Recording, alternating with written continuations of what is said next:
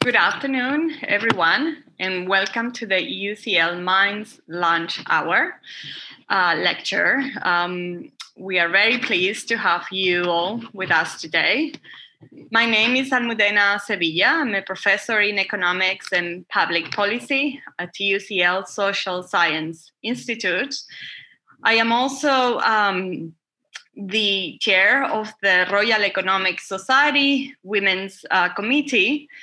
And, and so I'm very happy to have with us um, uh, Professor Alex Bryson, uh, who's going to talk about the gender wage gap among um, university vice chancellors in the UK. This is a very, very interesting work, uh, which is very much related to to my work on, on gender gaps in academia, um, in fact, uh, um, we just uh, launched an issue on gender economics uh, published by the Oxford Review of Economic Policy. Alex is one of the contributors to that issue with another paper uh, looking at the history of the gender wage gap. So I think um, I'm hoping for a very, very um, interactive and interesting talk.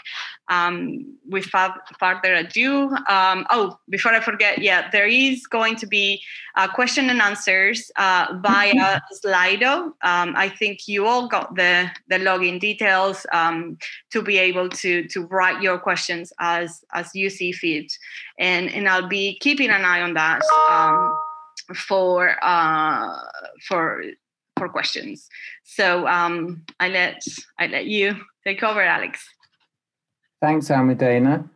Um, can I check? Can you actually see the, the slides yet? Yes, that's okay. all good.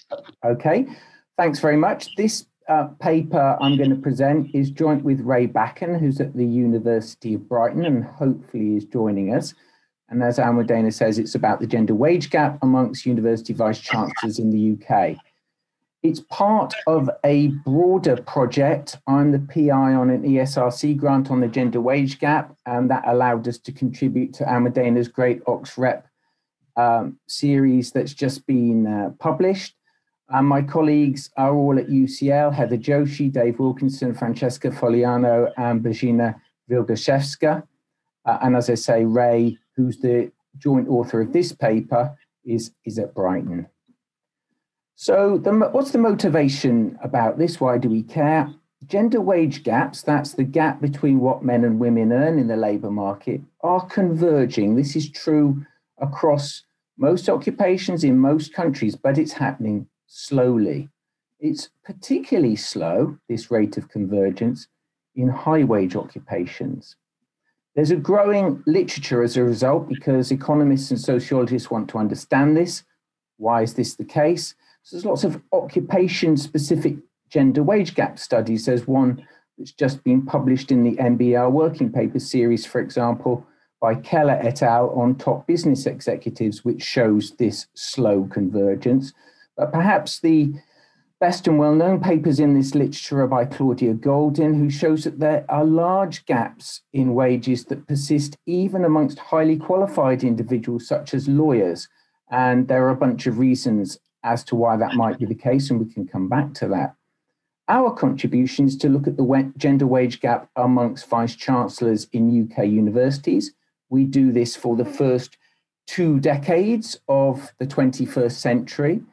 And what we've got here is we've got longitudinal linked employer employee data, by which I mean we see employees, the vice chancellors, and we see the universities that employ them, and we see this over time. So we can track these vice chancellors over a fairly long time frame. We also have the role of employer characteristics, including performance, in our data set. And a key part of the paper, which will shortly be coming out as a discussion paper, and I can send you it directly if you email me, we decompose the size of this gap in the wages for female and male vice chancellors into various contributions associated with who your employer is and who you are as a worker. We also have the opportunity because we see people starting out in their vice chancellor jobs to look at difference in starter wages for vice chancellors. That's the wage they get in their first year in the job. And we can look at things like returns to tenure. That's how much time they spent in their job. And I'll explain to you why that, that could be important. Actually, do we care about vice chancellors? We might do if we're employed at a university and they're our boss. But the main point is that they run important institutions degree giving institutions in higher education establishments. They also happen to be extremely well paid. Their mean average earnings, uh, according to our data back in 2019, were just below £300,000 a year. The job has been changing quite substantially over recent years. They're now akin to chief executive offices in large firms. One way that we know this, as I'll come on to in a minute, is that oftentimes their pay is partially reflecting the organizational performance of the, uh, of the universities that they actually run. But it's still a highly segregated sector, a highly segregated occupation in terms of gender, as I'll show you, although that has been changing. This group of workers is also quite old. In our data, their mean age is 58 and they range between 43 and 76 years old. So, although child rearing and child caring are very, very important expl- explanations for gender wage gaps amongst many workers in, in the economy, this may have been true earlier on in the careers of these people, but of course, they are beyond uh, child rearing age and they are ordinarily not engaged in much child caring themselves directly. So, we should bear that in mind when we think about these people. There are actually very few papers on the gender wage gap amongst vice chancellors, so we're contributing to what's quite a small data set with particularly good data, I think, and we can thank Ray Bachan, my co-author, for that, who's pulled a lot of it together. Of course, it's a controversial issue as well. Let's take the classic example of Glynis Breakwell, who's in our data set. Uh, we observe her for about 16, 17 years. She was the Vice Chancellor at the University of Bath, and over that period, her real pay increased by 242%. Towards the end of her time in our data set, she was earning a little under a half a million pounds a year. But she was running a big business. They had 17,000 students, including 3,500 overseas students. They were generating an income of 260 million pounds a year, including 123 million pounds in research grants. And my co-author and old mate Danny Blanchflower did a, uh, uh, uh, an article in the Guardian in 2017 when Glynis was coming under a lot of pressure about her pay, saying that vice chancellors deserved more pay, not less, because of the nature of the skills that they had, which were scarce, the nature of the organizations that they run, who they are important and big, and because they operate in international markets and could be poached by other universities in other parts of the world if they weren't reasonably compensated. And Andrew Oswald, another economist, has said, yes, maybe we do need to decide just how talented we want our vice chancellors to be, because what we pay, what we pay for them can really determine how they sort into these vice chancellor occupations rather than doing other big jobs in the economy. The counter argument came from Lord Adonis, who proposed, who suggested that there should perhaps be a salary cap even for these sorts of workers, and that some of the wages they were receiving were unjustifiable. That debate rumbles on. You can see it even in January this year in The Independent, where there was a headline about half of elite universities um, handing out large pay packet increases to their bosses and so on. I think the last time I looked, uh, the best paid vice chancellor currently is Alice Gast, who's at Imperial College, and she's paid about £550,000 a year. Is there a gender wage gap in vice chancellor pay? What do we know from the previous literature? Well, there's a couple of papers there I've mentioned at the top, one by Peter Dalton and co author, and one by Ray himself, suggesting yes, women are paid perhaps five, six, seven percent less than vice than the male vice chancellors. International studies are a little bit more mixed. But the other papers, quite recently in the literature, are focused on the influences on vice chancellor pay. We see there's some differences in the way that pay is determined across older and newer universities. And we see an increasing prominence played by university performance in affecting vice chancellor pay. Before we get into the um, details of what we find, there's some important features of the Vice Chancellor's labour market I want to draw to your attention. Number one, earnings differences across Vice Chancellors, a lot of it, about two fifths of it, is accounted for by the university that's employing them. Okay, so a lot of the wage variance across all these Vice Chancellors we observe is about the institution that employs them. Secondly, few vice chancellors actually switch universities over their careers. About 12.5% of our vice chancellors had been ex vice chancellors elsewhere. And uh, over the time period that we look at, 20 years, only 29 vice chancellors switched between universities in our sample over the course of that time. What does that mean? Well, it means that which university you join at the outset probably matters rather a lot. So, which university you join and the starter wage that you get, and then how your wage progresses over time, because there aren't going to be that many instances where you're switching universities to get a wage hike. Another key feature is substantial gender segregation. 63 of the 150 univers- uh, 115 universities in our data set only employ, employed male vice chancellors over those 20 years.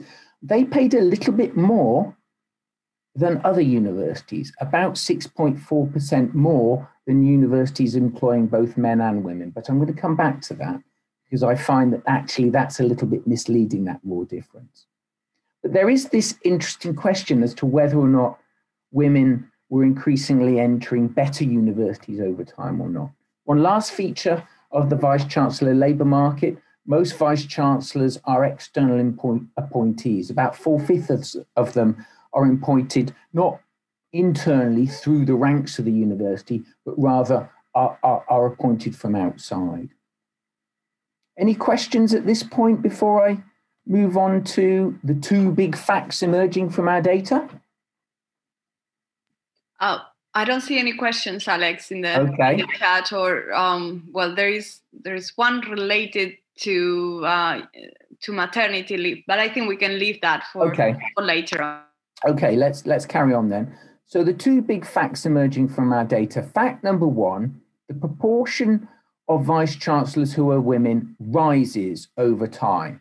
So on the x-axis here is time, 2000 to 2020 and these lines show the proportion of vice chancellors who are women. The blue line is all universities, and you'll see it starts out around 11% of vice chancellors are women. And it ticks on over and rises a little bit, and then falls a tiny bit after the Great Recession, and then starts to climb, such that by the end of the period, a quarter of the vice chancellors are women. So the male female ratio has shifted from five to one to three to one. It looks a little bit different in Russell Group universities versus non Russell Group universities. You see women tend to be more heavily concentrated in the non Russell Group universities. Now, here's the other big fact that was really struck us straight away from the very outset. This is real earnings, men and women, vice chancellors over time.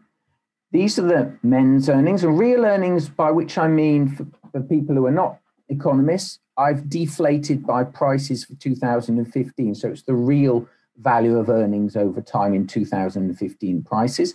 You can see at the outset here, there's about a five percentage point difference between men's and women's earnings. Here, I talk a lot of the time about log points. Why do I do that? Well, in everything we we analyze we take the log of annual earnings between men and women, but for people who don't know much about logs, it's pretty close to a percentage point difference, okay? Um, slightly more than that when you get up to uh, 19 log points. But yeah, actually, back then, the difference here was about 19 log points. So that's about a 20 percentage point gap. but then it closes over time, as you can see, yeah? Such that towards the end of the period, there's no real difference between the earnings of male and female vice chancellors. If we look at this, we can do it in show exactly the same data in a slightly different way. Here I set men's and women's earnings to an index of 100 in 2000, and then we look at their earnings growth over time. So what we see that is that is that earnings growth of male and female vice chancellors pretty much maps each other in the early period, but then you'll see the earnings growth for female vice chancellors rises somewhat relative to men. Both are seeing rising earnings and are seeing quite substantial uh, changes in their earnings. In fact, um, on average, it's about 63% in real terms over the period. But for women, it's somewhat faster in the second decade than it is for men. And so, what we want to know is what, what, why might this be? Why might it be that uh, female vice chancellors are catching up relative to men? Uh, perhaps there's been a change in the quality difference between men and women who enter vice chancellorships. I, uh, and of course, with our data, we see certain observed characteristics of those vice chancellors uh, and, and the universities they belong to, but there could be a bunch of things that are unobserved to me as the analyst, such as motivation or other aspects of ability that I don't observe. And that's actually rather difficult for me to capture in these actual data. The other thing I think about is that in the early period, if you think of in early 2000, only 10% of vice chancellors are women. Perhaps there were barriers to entry for women. So anybody who does enter as a woman is probably pretty able, you know, overcoming the barriers to entry. So it's not clear to me that that convergence is going to be anything about women in unobservable ways improving relative to men over time. Perhaps there was, however, initial discrimination against women, uh, and that this may have changed in some way. How would we know this? Well, I can look at returns to their attributes. So I have some observed features of who these vice chancellors are, perhaps how well qualified they are. And perhaps in the first period, maybe women weren't getting full returns to those attributes, and I can go look at that. Maybe they were discriminated against on the basis of starter wages. I can look at that maybe perhaps returns to tenure differed between men and women, and I can look at that. It's also possible that women were entering better universities over time relative to men.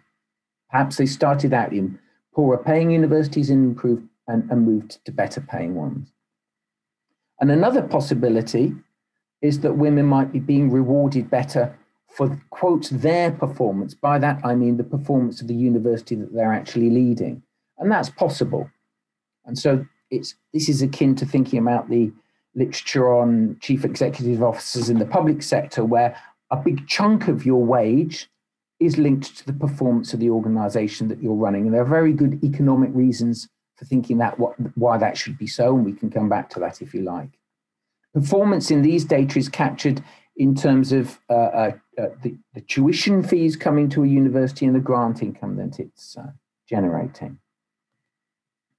Alex, I, I yes. may I inter, um, interrupt you for a minute? There is a question here um, asking Does a newly appointed VC always earn more than the person they replace? Excellent question. And we'll be coming on to it close to the end of my presentation because you'll find, in fact, this is one moment where I have a suspicion that there might be some discrimination against women even now.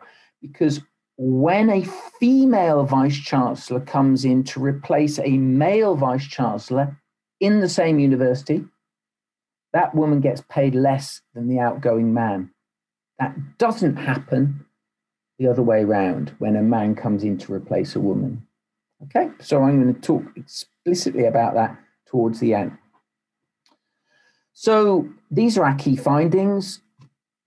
There's still some gender segregation in this market. There's still women are perhaps underrepresented. They only constitute a, a, quarter of all vice chancellors at the end of the period, but boy, has that gone up over the 20 years that we observe. There's a large gender wage gap in the first decade of this century, but it closes rapidly and becomes statistically non significant. There are changes in the attributes of women versus men and in the universities that they run, And we think that is this that accounts for the closure of the gap. That thing that I'm going to call the unexplained gap between men's and women's earnings, which economists call a sort of residual, which is basically the, the, the returns the attributes that they have, plays no part in the closure of this gap. I'm also going to show you that there is little difference in the underlying earnings paid by universities employing male vice chancellors versus female vice chancellors. You'd say, oh, that's a bit puzzling. At the, at the outset, you said there's a 6% difference. There is. But actually, I have a slightly better, more convincing way of getting at the underlying earnings paid by universities by recovering what economists would call a residual wage paid by the university, having netted out the attributes of the vice chancellors who happen to run them. Okay, when I do that, there's no difference in the quality of the universities that that that, that men and women are employed at over time. However, there is one really big thing that does change, and I don't fully understand this yet. The gender wage gap closure is partly due to women increasingly working in universities with higher tuition fee income. This comes out very clearly in the analysis. Another thing we find is that there is an initial gap in starter wages between men and women. That is to say, when you start out on, in your vice chancellor job, women were being paid less than men, but that gap closes over time. However, coming back to the question, Almudena, that was just asked, female vice chancellors continue to receive a wage penalty relative to male vice chancellors that they replace at the same university, whereas there's no wage differential for incoming male vice chancellors compared to the women that they replace. So within a university, when one uh, takes the place of another, the women seem to, to, to, to, to suffer a wage penalty. okay, what do the data look like? Well, we have 115 uh, UK universities with degree uh, awarding powers and the 346 vice chancellors that run them over those 20 years. So we actually have 2,300 vice chancellor year observations.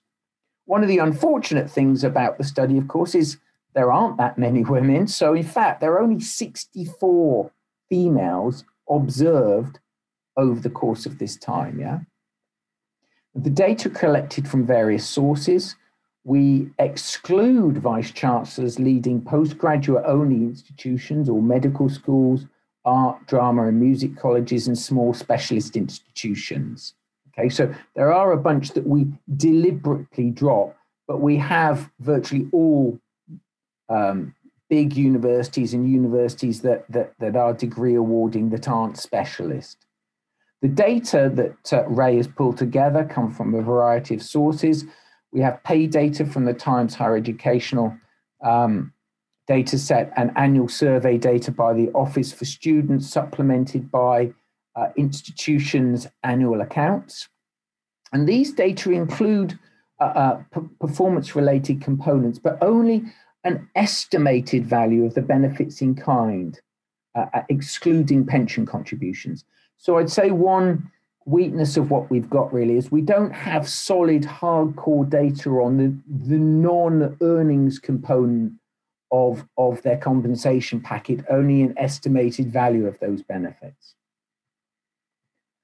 And then we have vice chancellor characteristics that come from a variety of biographical sources, including who's who.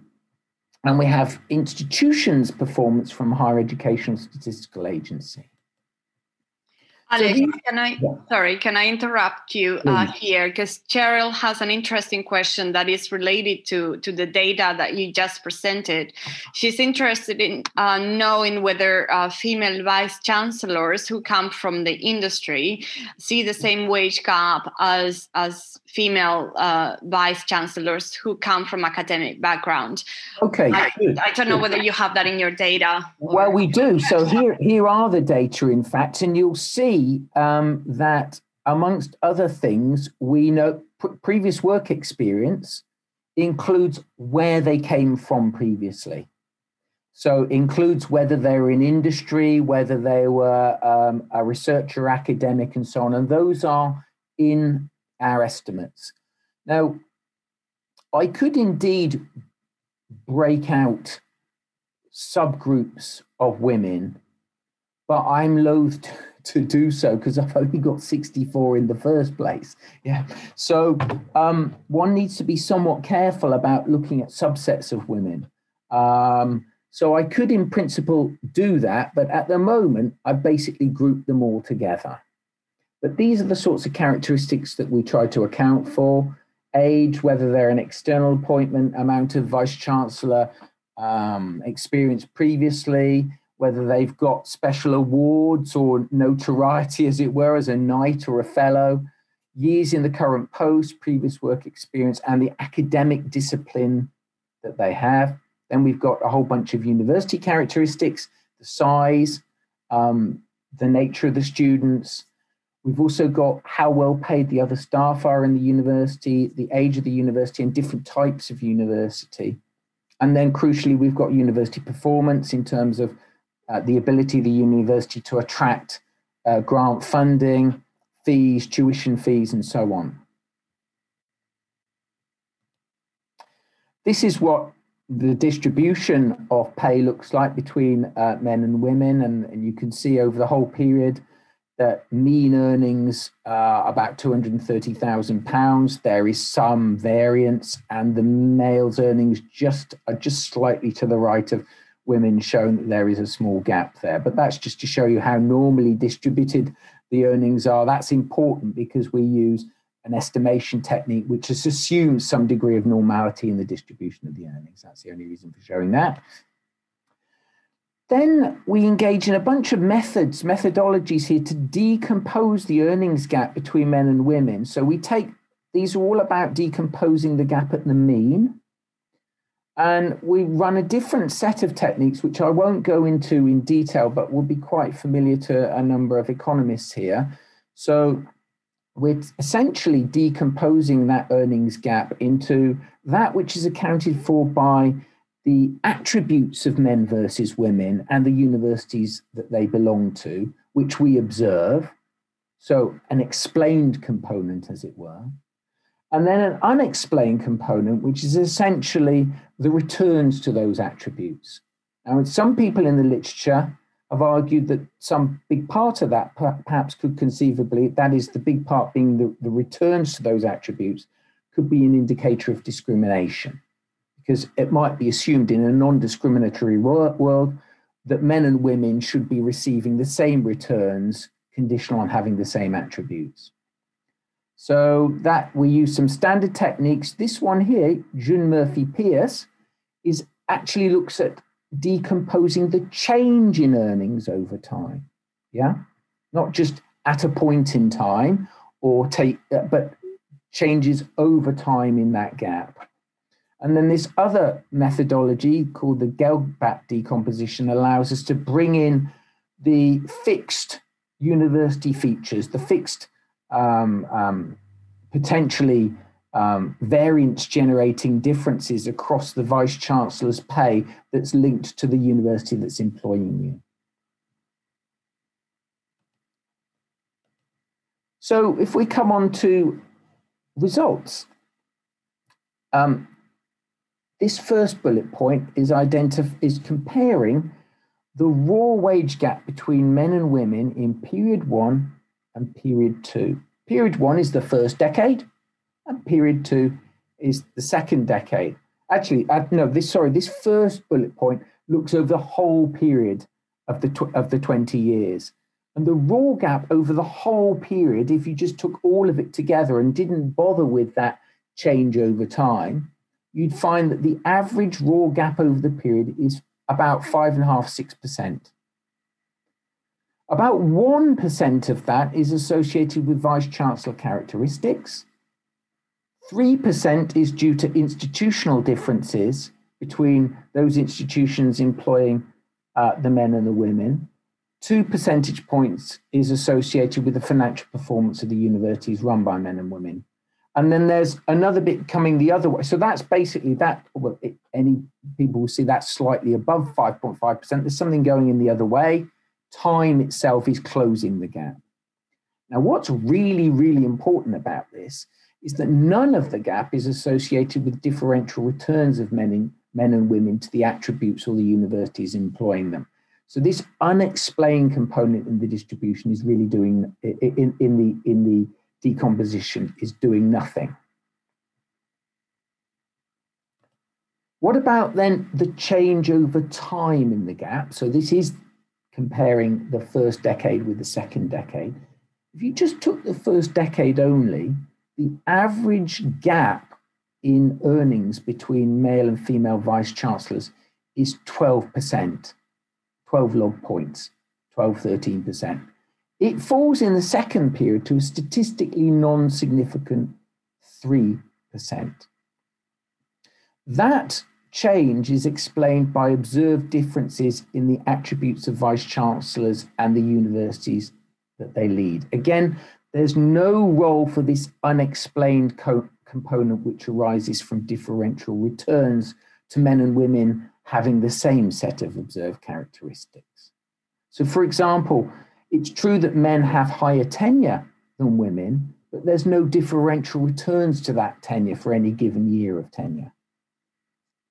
The biggest factor that seems to close the gap and occurs uh, in the first period, 2009, 2000 to 2009, it, what we find is a difference between the role played by performance of the higher education institutions in the first decade and the second decade.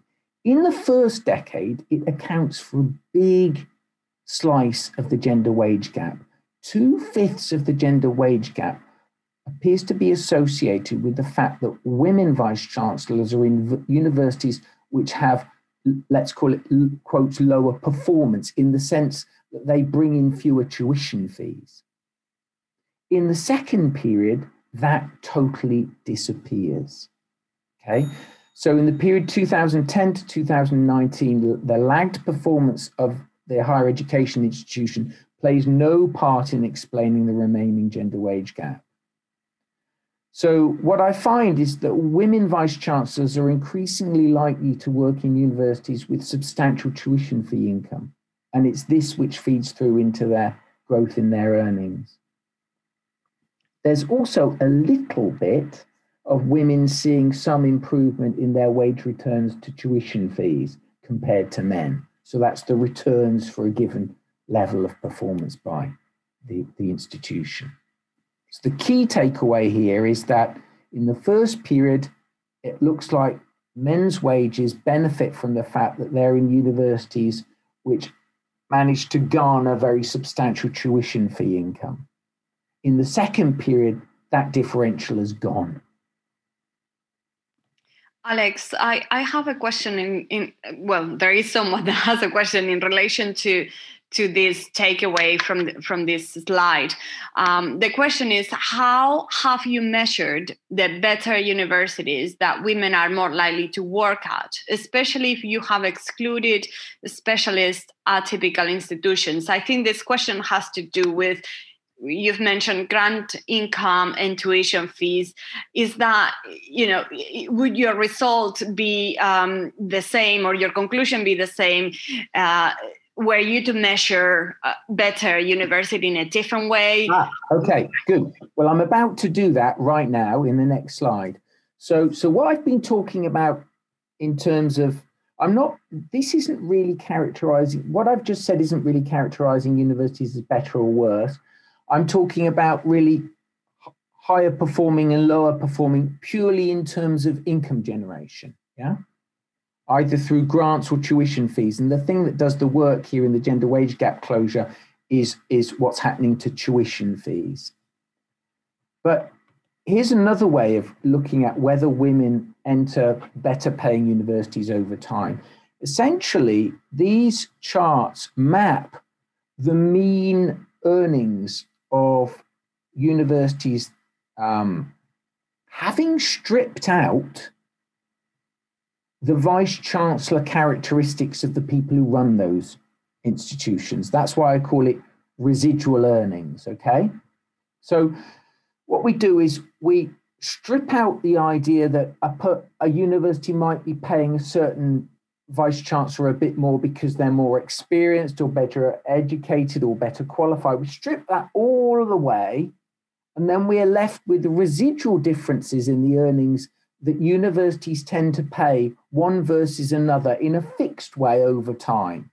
And that way gives us an indication of the rank position of those universities in, ten, in terms of how whether they're better paying or not so well paying universities. And the key takeaway from this is look, the, the, the lines for men and women are very, very similar.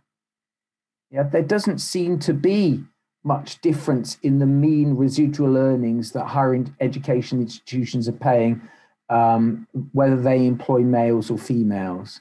So, although I said at the outset there is a raw positive wage differential between the universities that never employ a woman vice chancellor and those that do not. Uh, that that that disappears really when you when you take account of other factors. So this does not seem, even though there's a degree of segregation there, this does not seem to be a story about women being in quotes worse universities than men, or that that's changed in any way over time. One thing that has changed over time is that there is a convergence in starter wages of men and women. Remember, I said that institution in um, vice chancellor turnover across institutions is actually quite high. They don't move between institutions, but here you get uh, this second bullet point gives you a great indication of the 115 institutions in our data. Only two have the same vice chancellor over the whole 20 years. 70 of them have two or three vice chancellors, 36 have four, and, and four universities go through five or six vice chancellors over 20 years. Yeah. So that means that we end up having 246 observations of starter earnings. Yeah. And what we find is that early on, there's clear evidence that female vice chancellors receive lower starter wages than men. So in the first decade, it's quite a substantial gap. It's about 14 log points. But that disappears over time, or at least it becomes statistically non significant in the second decade. So that's telling us something about the way in which men and women are being paid right at the outset of their vice chancellor posts. It's changed over time. However, coming back to the question I was first asked, what happens when a woman replaces a man or vice versa? Now, we don't have many cases of this in the data. We have 45 cases in which a woman vice chancellor replaces a man at the same university. And conversely, we have 30 cases where a male vice chancellor replaces a woman at the same university. What happens? Well, when a university appoints a new female vice chancellor, their wages are about 8 to 9% lower than the previous male incumbent. And that's a statistically significant difference in our data. Conversely, when a new male vice chancellor is hired, they do not face the same penalty. Their earnings are about 3% lower than the female incumbent they're replacing, but this difference isn't statistic, statistically significant. So, and furthermore, this doesn't change over the course of our data. So, this it's quite hard to account for this difference. I would have expected when a new hire comes in, especially if they're quite new to vice chancellorships generally, you would expect them to get slightly lower wages than an outgoing vice chancellor who will have acquired experience and acquired perhaps institution specific human capital, and that would be reflected in their wages. So you'd expect the outgoing vice chancellor to perhaps be earning a little more than year one of the incumbent vice chancellor, unless, of course, they've been poached from some big place and they're having to pay a lot over the odds. What I'm finding here is, in fact, we find an asymmetry in terms of what happens between men and women, which is quite difficult to explain and does make you wonder whether there might be some discriminatory component there in terms of of, of, of that aspect of starter wages. So Alex, to, I can, sorry, I, can I conclude and then we can then we yes. can come on to yeah. So essentially, what we find in in our study is that vice chancellor vice chancellors as an occupation remains male dominated. Men men are still outnumbering women three to one, but it's but it's very different from the start of this century, yeah, where there are only one in ten women, people, uh, vice chancellors were women. Secondly, we see this very clear closure in the gender wage gap which appears to be due to changes in vice chancellor attributes and in the performance of the universities that they run. The unexplained gap, that is, returns to the attributes of men and women, uh, explains virtually nothing. We do find that starter wages converge over time, and there's little gender difference in the returns to tenure, but there is this difference between men and women in terms of starter wages when a man replaces a woman versus a woman replacing a man. That's where we're at. So I could leave it there, Almudena, and over to you. Well, thank you very much, Alex. Um, really, really interesting findings, and I've left with lots of questions and the audience has as well. So I'm going to start off. Um, first question is Are women vice chancellors changing their universities in different ways to male vice chancellors? Okay, well, I, I, I could look at that a little bit more. So I guess you're wondering what the career patterns look like. Um, I've said something about the universities that they're entering. And we've seen, for example, that um, they're more present throughout the sector and they're rising in both the Russell group and the non Russell group, for example. But I haven't looked very carefully at um, where they were before they became vice chancellors, whether they've got more vice chancellor experience. It's in the descriptives in the data. What I'm primarily concerned about, given my relatively small sample sizes for women, is okay, what's the mean difference between the wages of the men and women? And if I strip out what I have as observed characteristics of men and women that I think are going to be earnings enhancing, and also the characteristics of the universities they run, what does the wage gap look like then? And what's explaining the closure of this gap? So we could probably do more descriptively with the data to explain career patterns and career trajectories. But I haven't done that because it's not it, it's not necessarily pivotal to my key research questions here. That's not to say that it's not an important issue and couldn't be explored further in these data, perhaps with perhaps in a separate paper, I would argue. All right, thank you. Um, there is another question from Cheryl.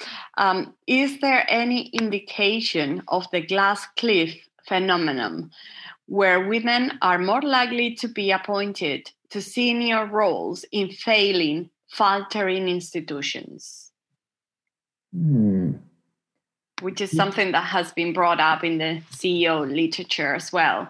Okay, this is this is an interesting question, and it raises a broader point for the sort of effort on our part to account for the gender wage gap. Essentially, you're you're making a very nice point here. I've I've made an assumption that men and women enter um, um, um, universities and then they affect the performance of those universities by virtue of being at the top of them. And as per the standard literature on people at the top of large organizations, the CEO literature in particular, we would anticipate, partly because these people have very scarce skills and have high bargaining power, some of that performance should filter through to the earnings that we subsequently see being received by those workers. However, you're saying, hold on a minute, maybe it can go the other way around.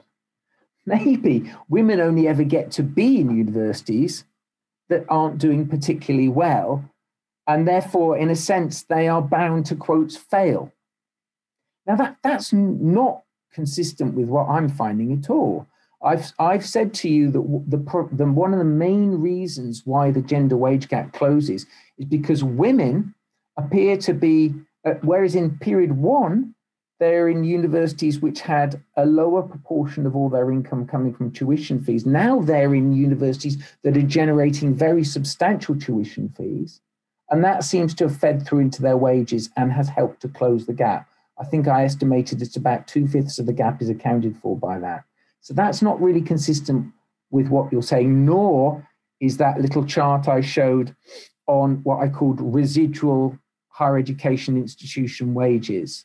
So there I'm mapping the wages that on average universities have been paying their vice chancellors, having stripped out the characteristics of those vice chancellors to get at essentially their underlying earnings. And what I show there is there's really no difference there between men and women over time. So I don't think this is really a story about some fixed innate attribute of a certain set of universities that men manage to enter versus a certain set of universities that women manage to enter. I am seeing a time varying component there because I'm seeing women increasingly being in universities with substantial tuition fee income, and that this does seem to feed through into their earnings. Uh, um, let me just follow up, um, play the devil's advocate here. It is true that you've shown that women are, are more increasingly joining um, richer universities, but they may be joining those set of universities at a different point in time. So, at a point in time where those universities are going through a tough time, mm. uh, i'm not so so i take your point about you know this you know we we have it we find evidence that women are increasingly in in better universities as measured by income but i think cheryl's point was more about okay well you know uh, is the point at which they join keeping that you know keeping the type of university constant may be different between men and women. I'm not sure how with your data i'm not sure well how. here's an idea. Here's an idea. What you what you could perhaps do with these data is you could look at the um, sex of incumbent and including new starters of whom we see a number then you could go track their performance subsequently. So at least descript the performance of the university. So descriptively, you could certainly establish whether there are differences in the subsequent performance of university. So it's a bit like an event study. In fact, that's exactly how I would propose you do it with the you could do it with these data. We haven't done that. That's a different paper, but it's a nice idea.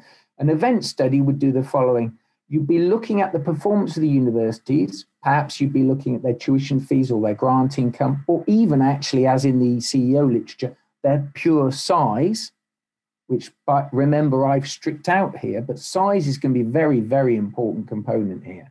The number of students you actually have. And then you can you can look at those trends over time, and then you can you can imagine what happens when a woman comes in versus when a man comes in and you can compare what happens before and after, and you might be able to make some inferences on that basis.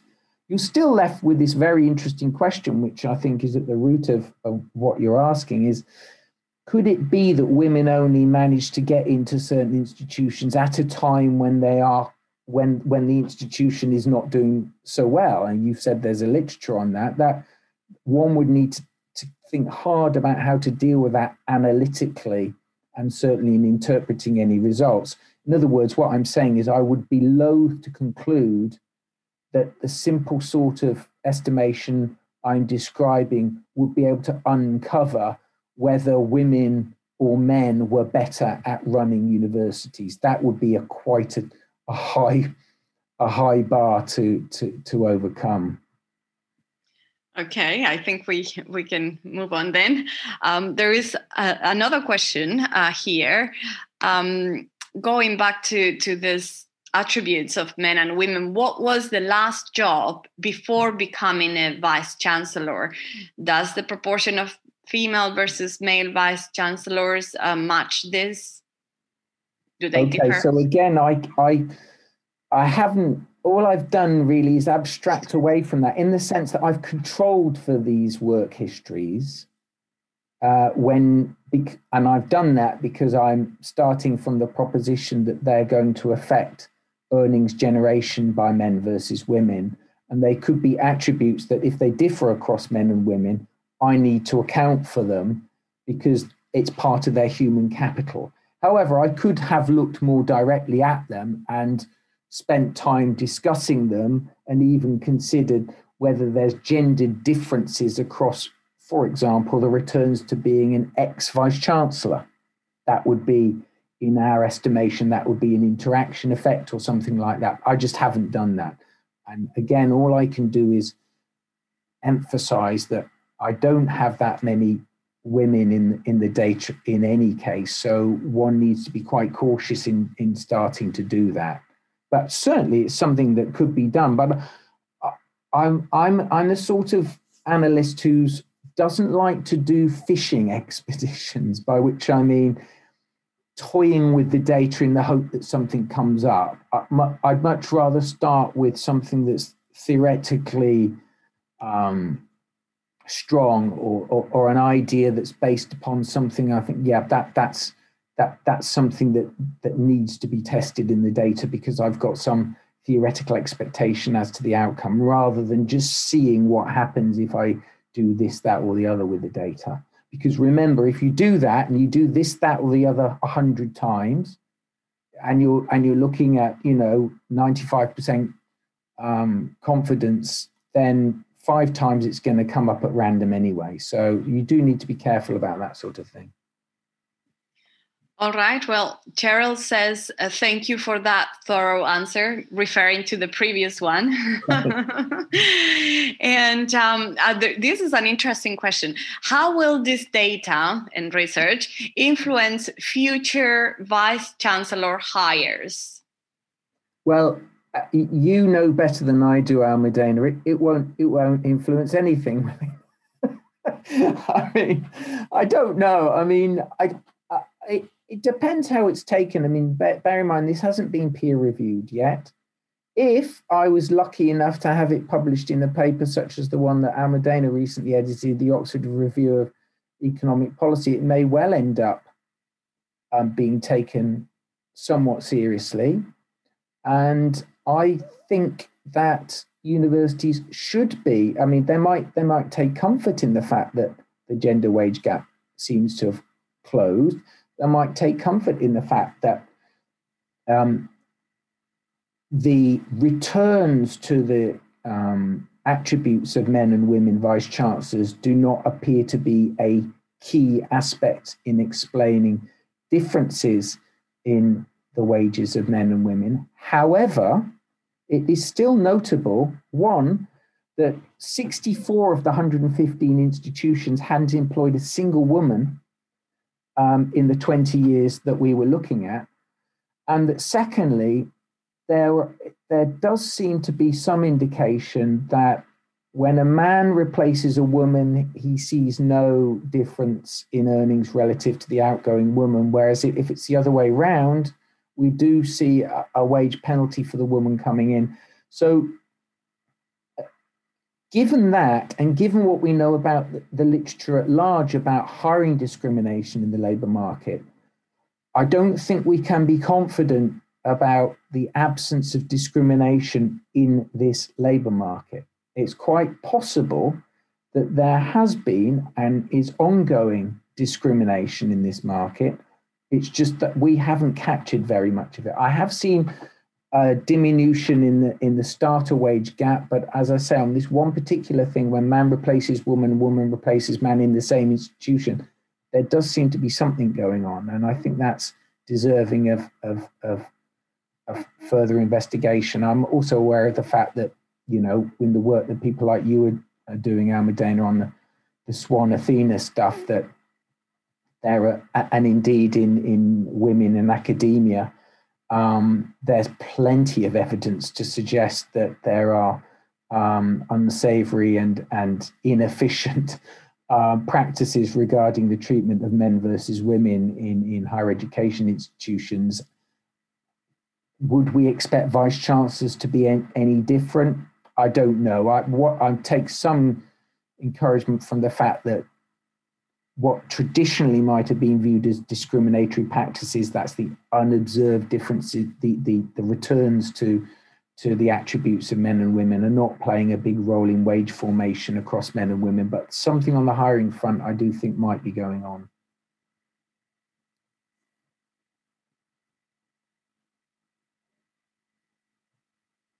Sorry, I, I have some problem with my microphone.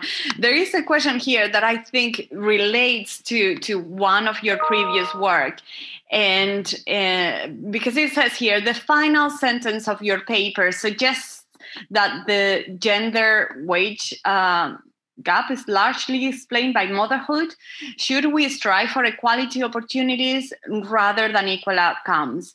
I think this refers to some of your previous papers, yeah. but it's related to this point about access, right? Because the history of these are older workers, but certainly their their history um, is probably different for men and women uh, entering this market, and that uh, makes uh, absolutely. I mean, the many of these men and women, since they're aged, you know, they're my sort of age, they will. Some of them will remember when the Equal Pay Act first came in. And as we know from the paper that we did for you, Almudena, and the history of the gender wage gap, boy, did that make a big difference to, to closing the gap many years ago. But since then, in, mo- in many labour markets, gaps continue.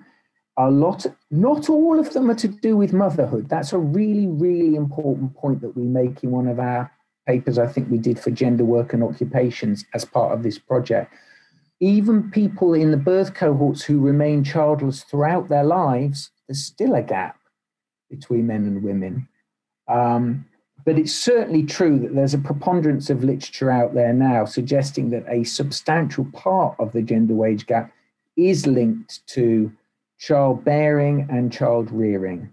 That men, indeed, when they become fathers, their wages are often seen to rise, whereas when women receive a penalty. And this may well have been a feature for these vice chancellors in their earlier careers.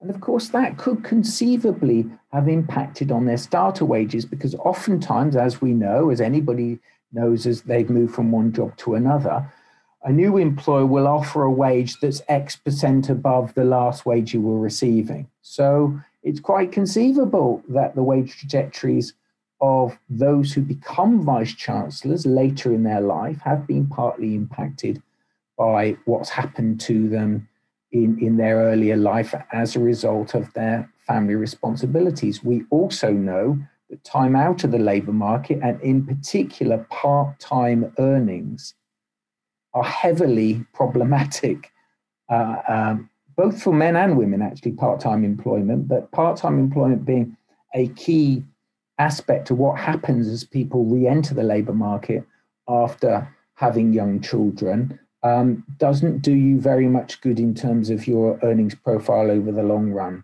So these things could well have been features even for these vice chancellors. Of course, by the time they're reaching older age, again, they might have other caring responsibilities. Some of them will be grandparents, for example. Um, so I'm not in any way diminishing that. And in fact, I don't have much data on that in this particular study. All I have is something about their, their recent work histories and where they've come from.